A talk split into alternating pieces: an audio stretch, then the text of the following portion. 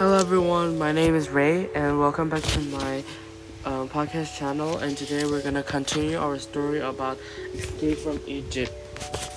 Okay, let's continue. Dr. Abraham left and said he'll see you later. Oh, wait, sorry.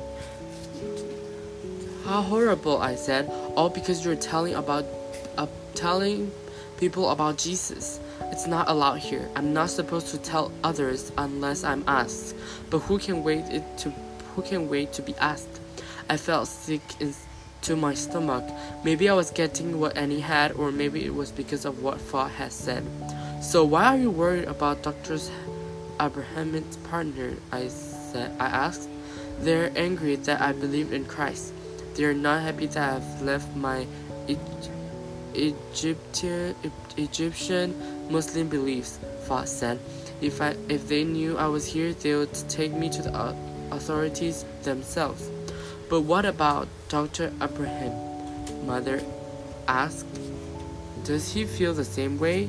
No, there isn't a bit of hate in Dr. Abraham's bones. In fact, I sometimes think he's this close to becoming a Christian himself. Fuad held his thumb and forefinger close together. Who knows? Maybe God brought us all together to help that happened, It wouldn't surprise me. We said goodbye and walked out to, walked out to catch a taxi.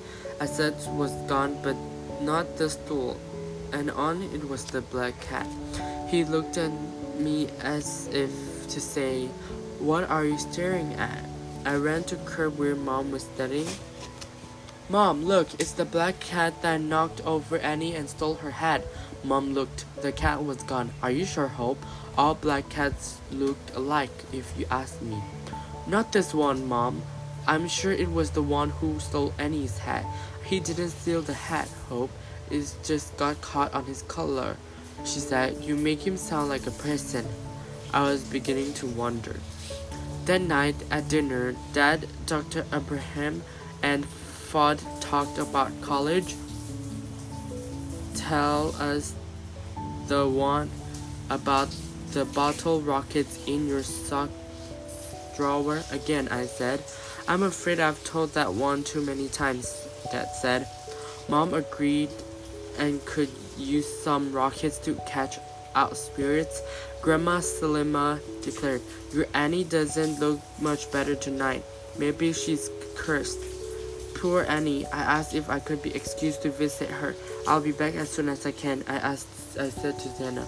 We are going to make plans to go to the pyramids tomorrow. Zena was able to keep school to go. I walked down the hall to the bedroom and knocked quietly on the door.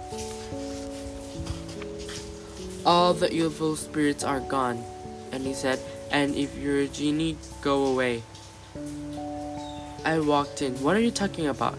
You should have been there all day with Grandma Salima. You, under- you understand then. Annie said with a pout. She's crazy.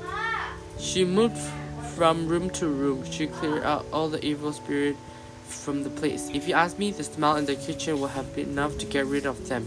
I sure wanted to leave. It couldn't be have that bad, I said. It was I really missed all of you.